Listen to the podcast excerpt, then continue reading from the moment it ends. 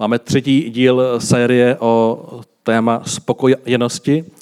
A u nás včera v půl jedenácté zazvonila policie České republiky. Tak jsme jim otevřeli, přišli do, do bytu a říkali, víte, proč tu jsme? Já už byl v pyžamu, řekl jsem si, půjdu dřív spát. Takže jsem ve čtvrt na jedenáct pležel a říkám, nevíme. Já přiběhne. David to říká, já vím. A David poslední rok, dva pomáhá lidem, kteří na sociálních sítích, případně ve zprávách říkají, ukončuju svůj život. Chci se s tebou rozloučit, jdu spáchat sebevraždu. A bylo už několik příkladů, případů, kdy skutečně policie či, či záchranka přijela akorát včas, ten člověk už byl třeba přidávkovaný práškama a byl, byl zachráněn. Jo, že včera snad do půl dva, dvanáctý tam hledali, kdo to je a jestli to, jak se projevoval na těch sociálních zprávách, jestli to byl vůbec on. Teď jsme zjistili, že měl jiný věk, možná i padal jinak, celá rodinná situace byla jinak. Bylo to divoké, ale ten základ je, že prostě mladí lidé ne, nejsou spokojení, nebývají spokojeni s tím životem v tom dostatku, v tom přebytku, kterýho z našeho pohledu eh, jsou účastní v životě v tomto světě. A tak ještě budu dneska zjišťovat, jak to vlastně celé dopadlo, ale mluvíme o tématu spokojenosti, protože i když to pro některé z vás je naprosto samozřejmé, mnozí dnešní lidé, a nejenom ti mladí, ale bylo mi řečeno, že i ti dospělejší, i starší si kladou otázku, co vlastně na tom světě mám dneska dělat. A tak si shrneme příběh eh, o lidské spokojenosti a připojíme si poslední myšlenku. Takže prosím slide. Eh, kdy jenom přečteme zbytek, nebo v Eriše, které nás jdou, posovat nejvíce provázely, což byly z Matouše, kde Ježíš se snaží lidem ukázat cestu.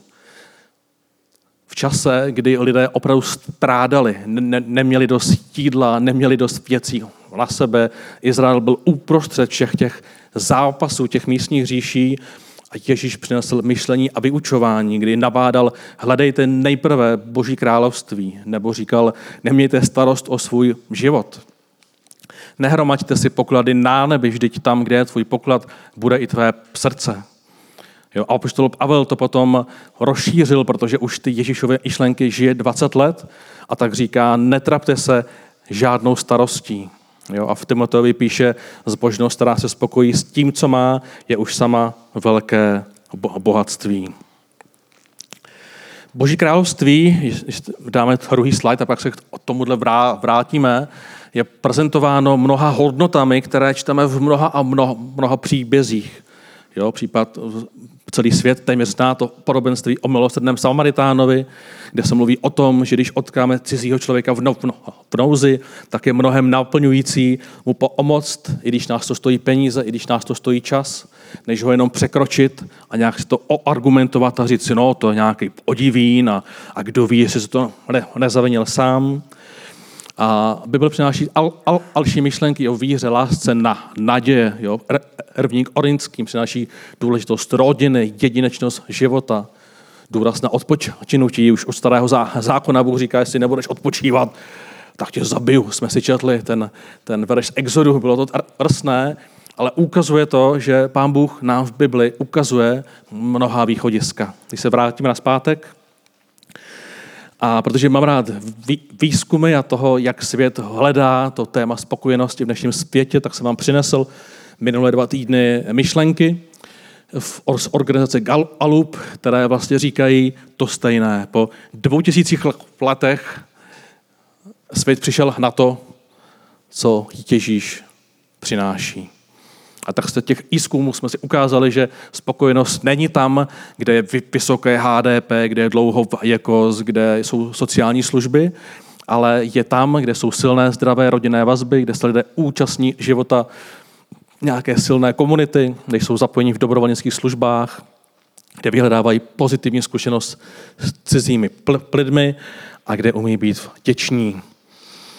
Takže někdy hledáme objevené, ale Bible po těch dvou tisících letech nám ukazuje, že má odpovědi i na život v této konzumní době.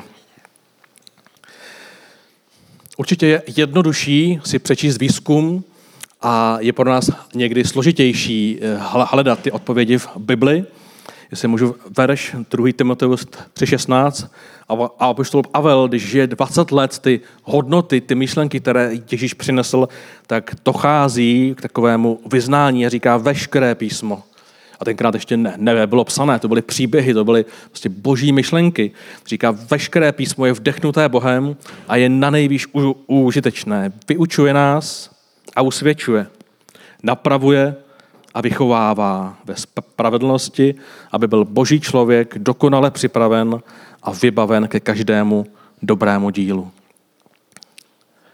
Bible je knihou, která je pro naši zbor, naši církev zásadní a nacházíme v ní odpovědi, na které náš svět potom přichází skrz komplikované celosvětové studie ve 140 národech a řekne, takhle to je. Čtěme Bibli, dávejme si dobré otázky a hledejme v ní ty odpovědi. To celé téma o spokojenosti jsme si zarámovali 3300 let starým příběhem, kdy izraelský národ hledá svou identitu. Dva milio, přibližně 2 miliony lidí se zastavili pod horou Sinai. Pamatujete si ještě, které egyptské středisko je blízko Sinaje, kam se dneska jezdíme odpočívat? Je to v tom cípu. Jezdíme do Hurgády, jezdí, a je to Sharm Alk Sheikh. Vy to nezdíte. Tak je čas pod horu Sinai. Teď už ví, i víte, že, že to má i duchovní rozměr. Sharm al Sheikh je pár desítek, tuším, kilometrů od prezentovaného Sinaje, takže příští rok zborová dovolená je kde? V Immanueli. Laseči. Hmm, takže jsme od kde jsme pracovali s myšlenkou, že když dlouho na něco čekáme, tak objevujeme v srdci různé temné myšlenky a teď se to krátce připomeneme, protože Aaron, Mojžíšův bratr, při čekání na Mojžíše, který po 40 dnech se nevrací, jednu takovou blbost udělal. Ještě víte, co to bylo? Je tam nápověda, je tam bizon, nebo kočka, ne, když Ožíš nešel, tak si v Irobili sochu zlatého talete ze šperků, které dostali v Egyptě. A tuto sochu jako bůžka přijali jako bonus, oni nechtěli nahradit, oni si řekli, no a tohle to budeme uctívat taky. A v tom minulém kázání jsme mluvili o tom, že v každé době máme nějaké bůžky, které strhávají naši pozornost, ke kterým my strháváme svoje poklady, dneska to jsou peníze, a přitom to nepřináší ten kýžený užitek. A v této době to je, kdo pamatuje, je to konzumerismus, je to konzumní způsob života, který jsme si definovali jako tendence nadměrně nakupovat a hromadit předměty a požitky za účelem zvyšování osobního štěstí. To může být jedním z bůžků toho dnešního světa, který my do nějaké míry uctíváme, do nějaké míry se jemu oddáváme. Dnes si doplníme poslední puclík spokojeného života. Eh, spokojeného života a bude to napětí mezi tím, po čem hm, napětí mezi tím, že to, po čem toužíme, udělá Bůh sám od sebe, anebo někdo jiný, nebo že to, po čem toužíme, děláme my a Bůh a někdo jiný se k nám přidá. Jednodušeně řečeno, ujde o napětí mezi, mezi pasivním a aktivním očekáváním, jak se věci udějí, stanou a naplní. Takže slíbil jsem vám příběh o deskách Esatera a první příběh je ento. Máme tady dvoje desky. Jo?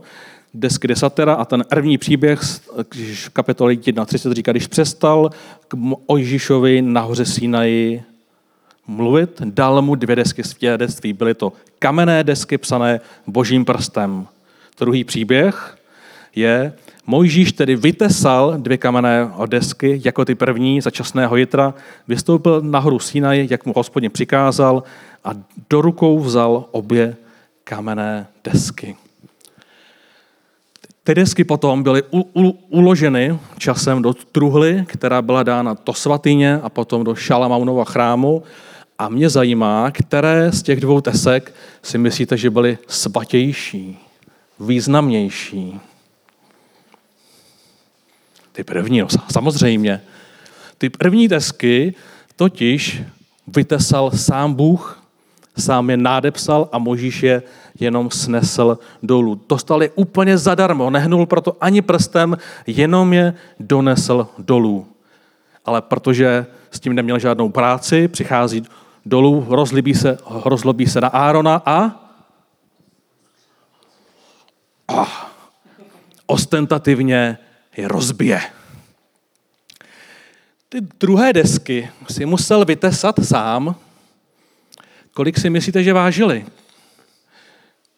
Nevíme, protože jsme je nikdy nevážili, ale podle rozměru někteří dopočítali, že to bylo 40 až 50 kilo. Takže ty druhé desky Mojžíš musel nést, nevíme, jaké bylo převýšení, ale asi ne úplně malé, když tak si poprosím o obrázek.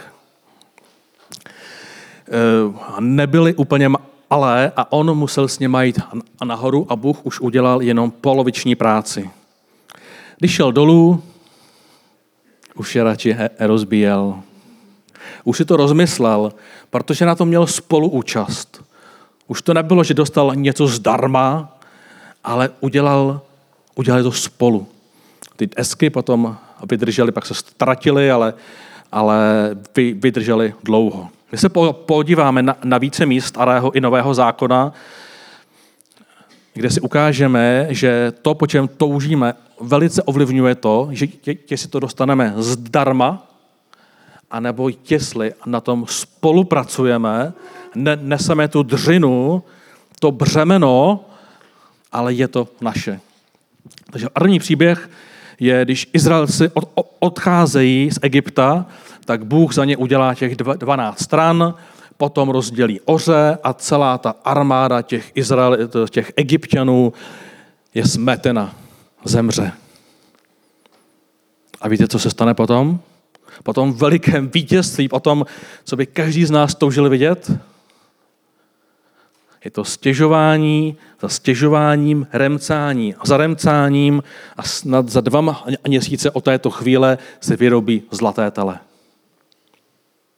Když přichází nová generace do Izraele, tak je tady první bitva s takzvaným Amálekem. A tam už Bůh neudělá všechno sám. Řekne, jedno pravidlo vám dám a pak musíte nasadit své životy, musíte trénovat a musíte čelit smrti. A byl tam ten příběh, že, že ty Jozue a, a ten druhý mají za úkol držet Ožišovi ruce vzhůru a když je drží vzhůru, Izrael vyhrává, když nemá sílu, tak prohrává. Po tomto zápase nikdo neremcá. Přichází postupně do Izraele a jejich postoj je jiný, protože to vítězství vlastní společně. Dáme si třetí obrázek nebo další. Když jsou pod horou Sinaj, tak tam čtete úplně děsivý zprávy, že se hora třásla, bylo tam eh, na, na, nahoře byly prostě blesky a hromy a Ožíš se vracel z tváří, která zářila.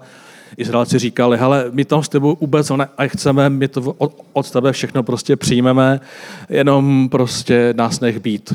Jo, takže obrovský zjevení, který viděli všichni. Bylo to zase, bylo to zdarma, Bůh udělal něco wow, něco nečekaného, ale právě v této chvíli se stává to, že nemají problém udělat si zlaté tele. Krátce na to dělají stánek. Tento stánek je v kompletní rekonstrukci viděn na, na poušti v blízko Eilatu. U, u Akapského zálivu je rezervace Timna Park a tam vidíte barevně, velikostně rekonstruovaný stánek, kde také byla boží přítomnost viděna různými způsoby, ale typněte si, eh, kolik tun zlata na to Izraelci dali. Protože řekli, vyrobíme si stánek, kde budeme toho Boha uctívat. Vyrobíme si ho, zaplatíme si ho, uděláme sbírku. Těch půl milionu rodin přibližně vybrali jednu tunu zlata. Vychází to cca na dvě kila na rodinu. Takhle vyplenili Egypti otroci, který, který vycházeli, který byli ú, úplně chudí, odcházeli, protože už nějaký zlato se rozstavilo v tom bíčkovi, prostě oni měli tunu zlata, což je v Elikosně asi, asi taková rychle, jo, ono, jak je těžký, tak to není úplně velký. A také na tu svatyni dali tři tuny stříbra plus tři tuny mědi. Spoluúčast. Stálo je to něco, nejenom tu práci, ale jejich vlastní majetek, ta svatyně byla vytvořena z mých peněz, z mých látek. Bylo to prostě moje. A to vlastnictví vedlo k mnohem větší úctě, než když měli jenom obrovské zjevení na hoře, která se celá, celá třásla. Když půjdeme do Nového zákona, eh, tak vidíme ono první duchovní probuzení, které přichází, když Ježíš odchází, tu svatý přichází, tak vidíme, že po prvním kázání tři tisíce lidí uvěří a potom pět tisíc. A, ale zároveň se říká, že si to chtěli nechat pro sebe. Zůstalo to především v Jeruzalémě. A až pro následování až to, že přišla těžká doba, tak teprve o tom přichází misie do celého světa. Ale pokud to bylo na člověku, pokud to bylo téměř zdarma, Bůh tady uzdravoval, dělal zázraky, dělal to ti apoštolové, tak jako tendence má církev si to nechat pro sebe. A chodit na bohoslužbu a mít to pro sebe pěkně si to užívat, užívat si ty chvály. A teprve průšvih je přivedl k tomu, je třeba, abyste to poselství rozvinuli do celého tehdejšího světa. A mám tady plehkou paralelu, kterou bych chtěl nechat na vás, kteří jste to zažili, protože já jsem to nezažil, ale, ale je pro mě zajímavé se zamýšlet, jak hodnotíte obnovu, duchovní obnovu 90. let, které se také říká, že fungovala tak nějak od sebe, byly plné stadiony, některé, kam, kam za, zahraniční evangelisté a dělali tam mnohé zázraky a já občas odkám lidi, kteří jsou ččeni, jsou v církvi a ty mi říkají, co se tam všechno dělo a bylo to prostě neskutečný. Přineslo toto probuzení do církve pasivitu? Čekáme, až to Bůh udělá znova. Musíme Musíme se odlit, aby se to stalo. A nebo to přineslo aktivitu. Chceme to znova, chceme toho být účastní. Co pro to můžeme udělat? Jak můžeme to, co jsme viděli, přinést další generaci? Nechám to hodnocení na vás, ale já jsem se v té době stal v edoucím odboru mládeže v roce 2007. Začal jsem jezdit po celé republice a ptal jsem se těch mladých lidí, říkám, jak, jak projevujete svou víru? Co děláte v pátek a v sobotu a, a v úterý a, a tahle generace byla ta, která vyrostla pod rodičema, který za, za, zažili toto probuzení v 90. letech. A pět let jsem slyšel několik opakujících se vět. No my neděláme nic, protože přece nebudu dělat jen tak a, a něco. Až Bůh bude něco chtít, tak si to řekne. Tak, tak nám to oznámí, protože ne, nemá smysl se snažit, když nevíme, co on chce dělat, protože on přece ví, co chce dělat. Zpětně jsem si udělal statistiku, že v těch zborech, které nejvíce byly ovlivněny tímto přesvědčením, tak za deset let nepřišel ani jeden člověk k Bohu. A tak tu máme očekávání, které nás vede k pasivitě, ať si to Bůh nějak udělá, a má, máme tu aktivní přístup zápasu, kdy Amálek, s tím zápasem s Amálekem oni nasazovali svůj život. Bylo to drsný, kdy dali jednu tunu zlata, tři tuny stříbra na to, aby se postavil stánek, který budou vlastnit. A vidíme tady jasné rozdělení toho, že když něco se na tom podílím, když mám ty vztahy v té skupině, v té službě, které nejsou jednoduché a teď se tam dohadujeme a každý je prostě odlišný, tak nakonec ta dřina přináší, přivádí, zve tu boží přítomnost jedním způsobem, ale více. Takže můj takový třetí díl, třetí dílek, a určitě toho najdete ještě víc spokojenosti, je, když se aktivně podílím, ne když něco automaticky dostávám. Pokud sledujete pedagoga Hermana, tak má takové články, kde má takovou jednoduchou větu, kde říká, mozek je šťastný, když usiluje. Ne, když pouze čeká. A to, co to ovlivní, a to myšlení, jsou dvě věci. Ovlivní to modlitbu to, jak se odlíme, když jsme ve skrytu. A leta pozoruju různé typy modliteb a jedni z nich jsou, bože, změň vládu. Jo? Ať se v médiích neděje to a to. Když jsem dělal absolventskou práci na vliv křesťanů v médiích, tak jsem potkal Aleše Juchelku, budíš mu pán Bůh ilostivý za jeho členství ve straně ANO, ale ještě když byl pouze v médiích, tak jsem, ho, tak jsem si měl prozovor a on mi říká, ať už se ty lidi nemodlí, ať, ať, ať, ať jdou do těch médií, ať udělají nějaký praktický krok, ať prostě pro, rozšiřují tu myšlenku, že ten svět v médiích se změní, když budeme mít křesťanské režiséry, herce, komentátory. Prosím, řekni tam všem, kde prostě seš, ať se ke mně hlavně někdo připojí. Evansdorfu jsem měl kamaráda, stále mám Honzu Šimka, Eh, který léta, léta říkal, ta politika tady, to je hrozný, ten, ten úřad, ten starosta a, a, a já jsem si celou dobu říkal, ty Honzo, ale ty máš schopnosti, ty máš dovednosti diskutovat, argumentovat, ale dokud jeho modlitba byla, bože, změň tady ten úřad, jo, změň, co se tady děje. A on tím hodně žil, to neznamená, že každý se má být politikem, ale on tím hodně žil, a tak jsem se ho začal ptát, a proč do té politiky nejdeš sám? No, to bylo důvodu. To bylo argumentů. Jo, to bych musel umět tohle, to bych musel, tak se to nauč. Teď máš před sebou 30 let aktivního života. A když to zkrátím, Honza nakonec změnil tu modlitbu a říkal, bože, já na to nemám, jo? já jsem slabý a bla, bla, bla, bla, ale pokud můžeš použít mě, tak mě prosím použij.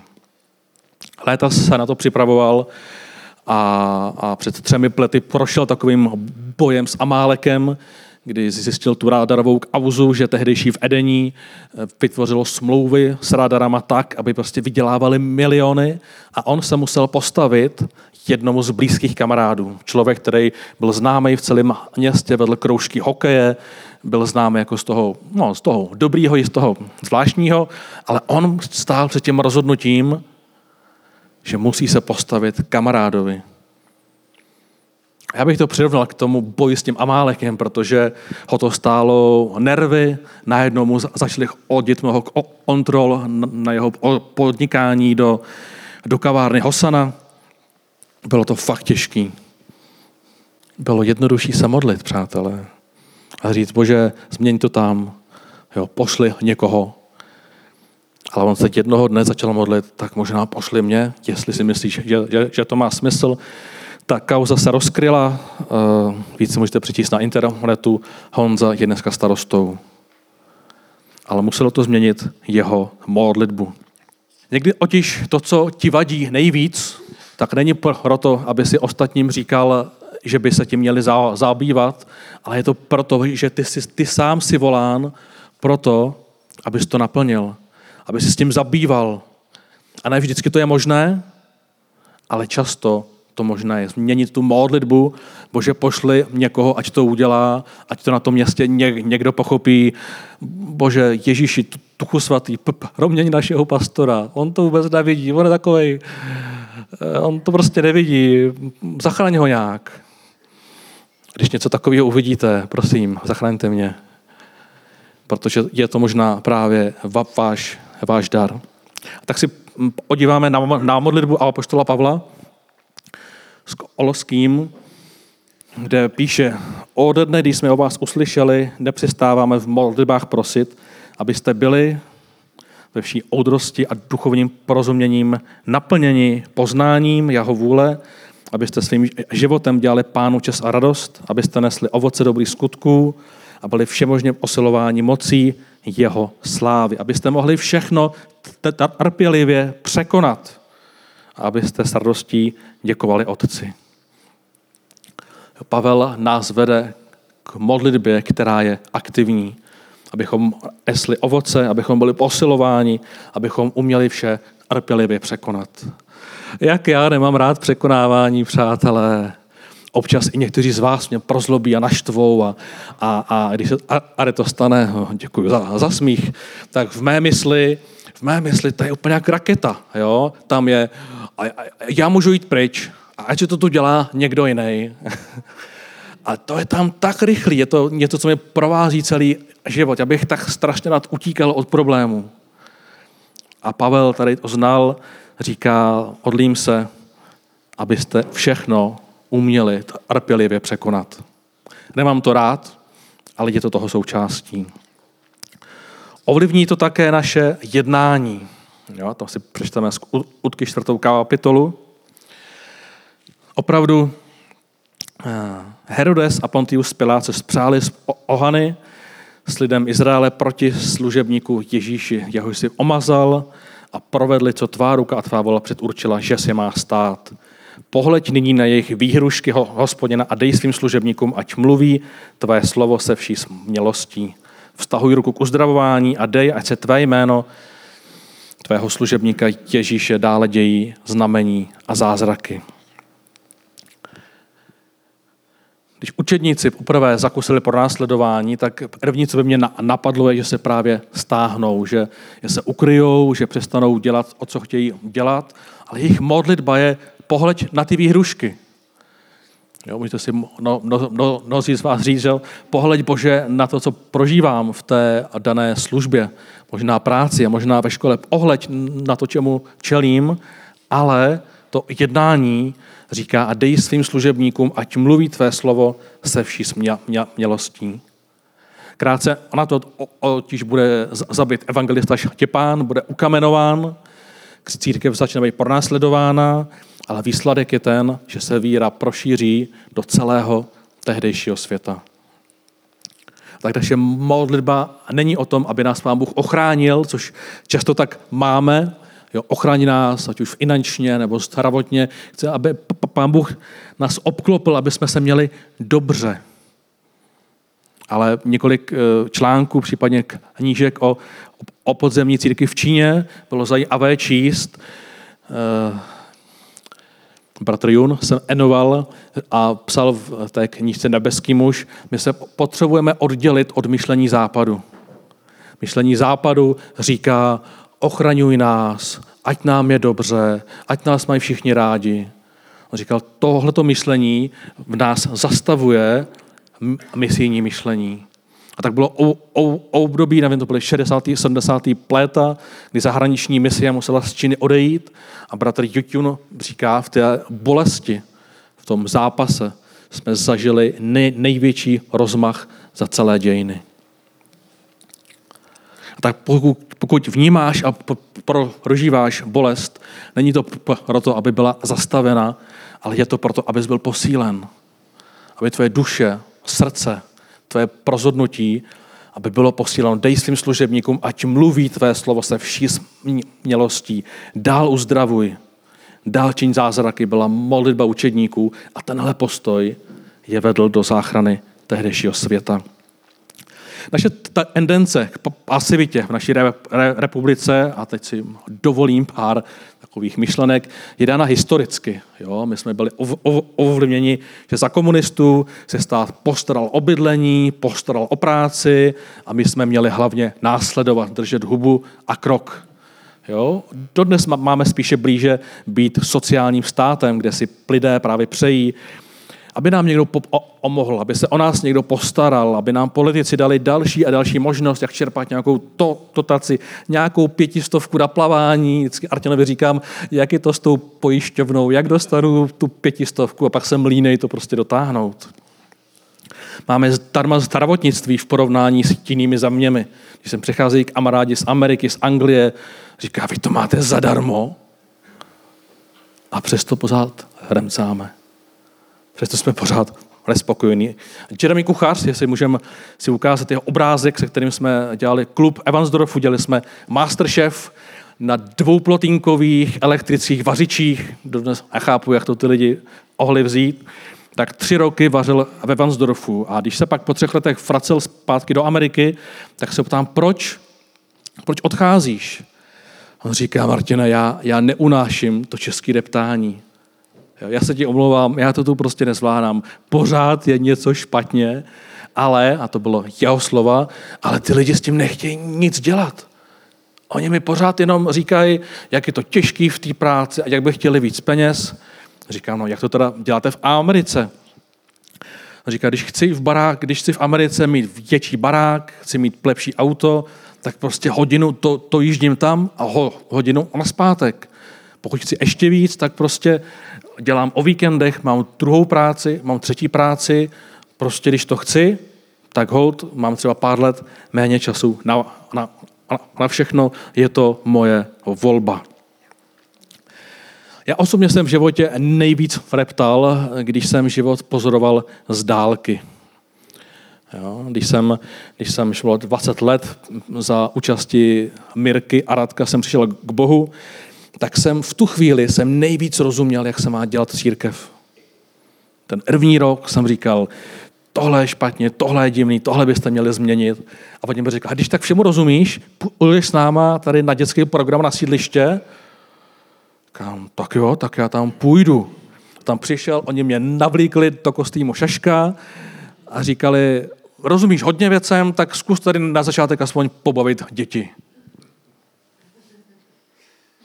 Jsem tam hodinu supěl, jsem nevěděl, co mám dělat. Já jsem rozuměl tomu, jak to má Radek s Mirkou všechno dělat, jak má Artin Moldan. Já jsem všem rozuměl. Ale oni mě zapojili. A já jsem tenkrát dokonce jako neměl rád děti. Já jsem byl jedináček. Já, to všechno šlo ke mně, ne? Abych já někoho bavil. Tak jsem tam stál s tou obručí zamračený s tím baranem vlasama a děti tam na mě koukali. Amerika říká, no, ty je starší, musíš je bavit. He, he. Utekli ještě víc, říkám, to je trapas. A tak jsem pochopil, že ve chvíli, kdy se zapojuju, ať to bylo tady možná Artin, když se zapojoval do, do vedení města nebo do politických věcí, nebo když se zapojujeme do života církve, tak najednou zjišťujeme, že to je všechno trošku jinak, než když to jenom pozorujeme z dálky. A to, co jsem se naučil v průběhu těch let, je, že mnohem víc dneska toleruju chyby těch, kteří se o něco snaží. E, vážím si čehokoliv, co se děje a zároveň to vytváří z omínky a přátelství a to je prostě, to stojí, stojí za to. A tak jsme v závěru a Ježíšův přístup k naplněnému životu, tak jako ho já vnímám, je zůstat aktivní. Velké poslání v podstatě je také takovou aktivní závětí. Jsou to poslední je ty poslední slova, které Ježíš přináší a on říká, pamatujte na to, že mě je dána ta veškerá moc na nebi i na zemi a jim říká, ukrejte se, jo, čtěte si spolu, abyste byli spokojení a užívejte si Boží přítomnost. Ne, ne, je to snaha takový poslední típeček. Je tam jděte, získávejte, křtěte, učte a uzavírá to opět tou stejnou větou. Já jsem s vámi. Já jsem s vámi. On neříká, kam mají jít, on neříká, jak je mají získávat, on ne, neříká, co máme učit, to už nechal na, na nás. A proto, aby jsme rozuměli té naší době, aby jsme přemýšleli nad tím, nad tím přemýšlí pl, lidé, a, ale to, co nám řekl, buďte aktivní. Buďte aktivní, protože jenom tak ve vaší víře budete spokojení. Protože pokud nebudete aktivní, ať už v té víře, nebo na tom městě, nebo tam, kde se nacházíte, v té škole třeba, tak budete mít tendenci jenom remcat. jenom vidět, co je špatně, co by někdo měl udělat. Ale Ježíš nás vede do aktivitě. A tak když schrnu celou tu sérii, tak chci na vás vykřiknout pár vět. Chci říct, zapoj se do života v místě, kde žiješ. Zapoj se do nějaké dobrovolnické služby. Reaguj na potřeby lidí kolem sebe. Vystupuj ze své bubliny a bav se i s cizími lidmi. Dej energii, dej nejvíce energii tam, kde to nejvíce záleží, do rodiny, ne peněz, energii a své lásky. A na závěr odevzdej život Kristu. Odevzdej život Kristu ve všech oblastech. Tam si přečteme poslední verš, kdy právě Avel vidí, že po těch 20 letech, co církev funguje, lidé ztrácejí to povědomí, to porozumění, kdo ten Ježíš vlastně je. Byl to dobrý učitel, nebo byl to vůbec člověk, nebo to byl jenom nějaký duch, který se tady zajevil. A Pavel, protože s ním prožil 20 let, tak chtěl připomenout toto. A opět se vlastně, on se v tom listu modlí, on se v té pasáži prostě modlí a říká, prosím ho, aby vám dal plné a jasné pochopení Kristova významu a dosahu jeho díla pro vás. Odlím se, aby ve vašem srdci zazářil odlesk té slavné budoucnosti, k ní jsme pozváni, abyste si uvědomovali, jak fantastického bohatství se stáváte spolu podílníky. Vždyť vše, co patří Bohu, je i vaše. Prosím i o to, abyste se přesvědčili, jak neuvěřitelně velká je moc, která Eva způsobí. Je to táž moc, která křísila Krista z mrtvých a vyzdvihla ho vysoko nad všechny krále a vlády, velitele i diktátory, až na čestné místo po pravici Boží. Jeho sláva nemá obdoby v minulosti a budoucnosti. Nevím, co mám říct. Možná to stačí. Hmm, Ježíš je stejný včera, dnes i na věky.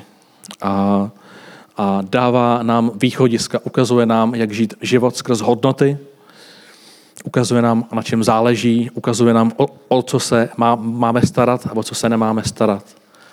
Tak vás izývám, nebuďme pasivní, ne, nebuďme ti, co hodnotí, ale zapoj se. Zapoj se do potřeb, které kolem sebe vidíš a překonej bolesti, které ve tvém životě byly, protože stále budou přicházet, stále budeme bojovat s Amálekem, stále budeme mít ocit, že aby něco bylo tak, jak chceme, tak nás to bude něco stát. Ale ti Izraelité, aby mohli postavit ten stánek, oni museli mít ještě mnohem víc peněz. Oni odešli jako otroci ale každá rodina měla dvě kila zlata, která mohla odevzdat, měla náušnice, které dala na zlaté prase a stále měli dostatek. Netrapme se žádnou starostí a hledejme hodnoty, které dávají smysl. Amen.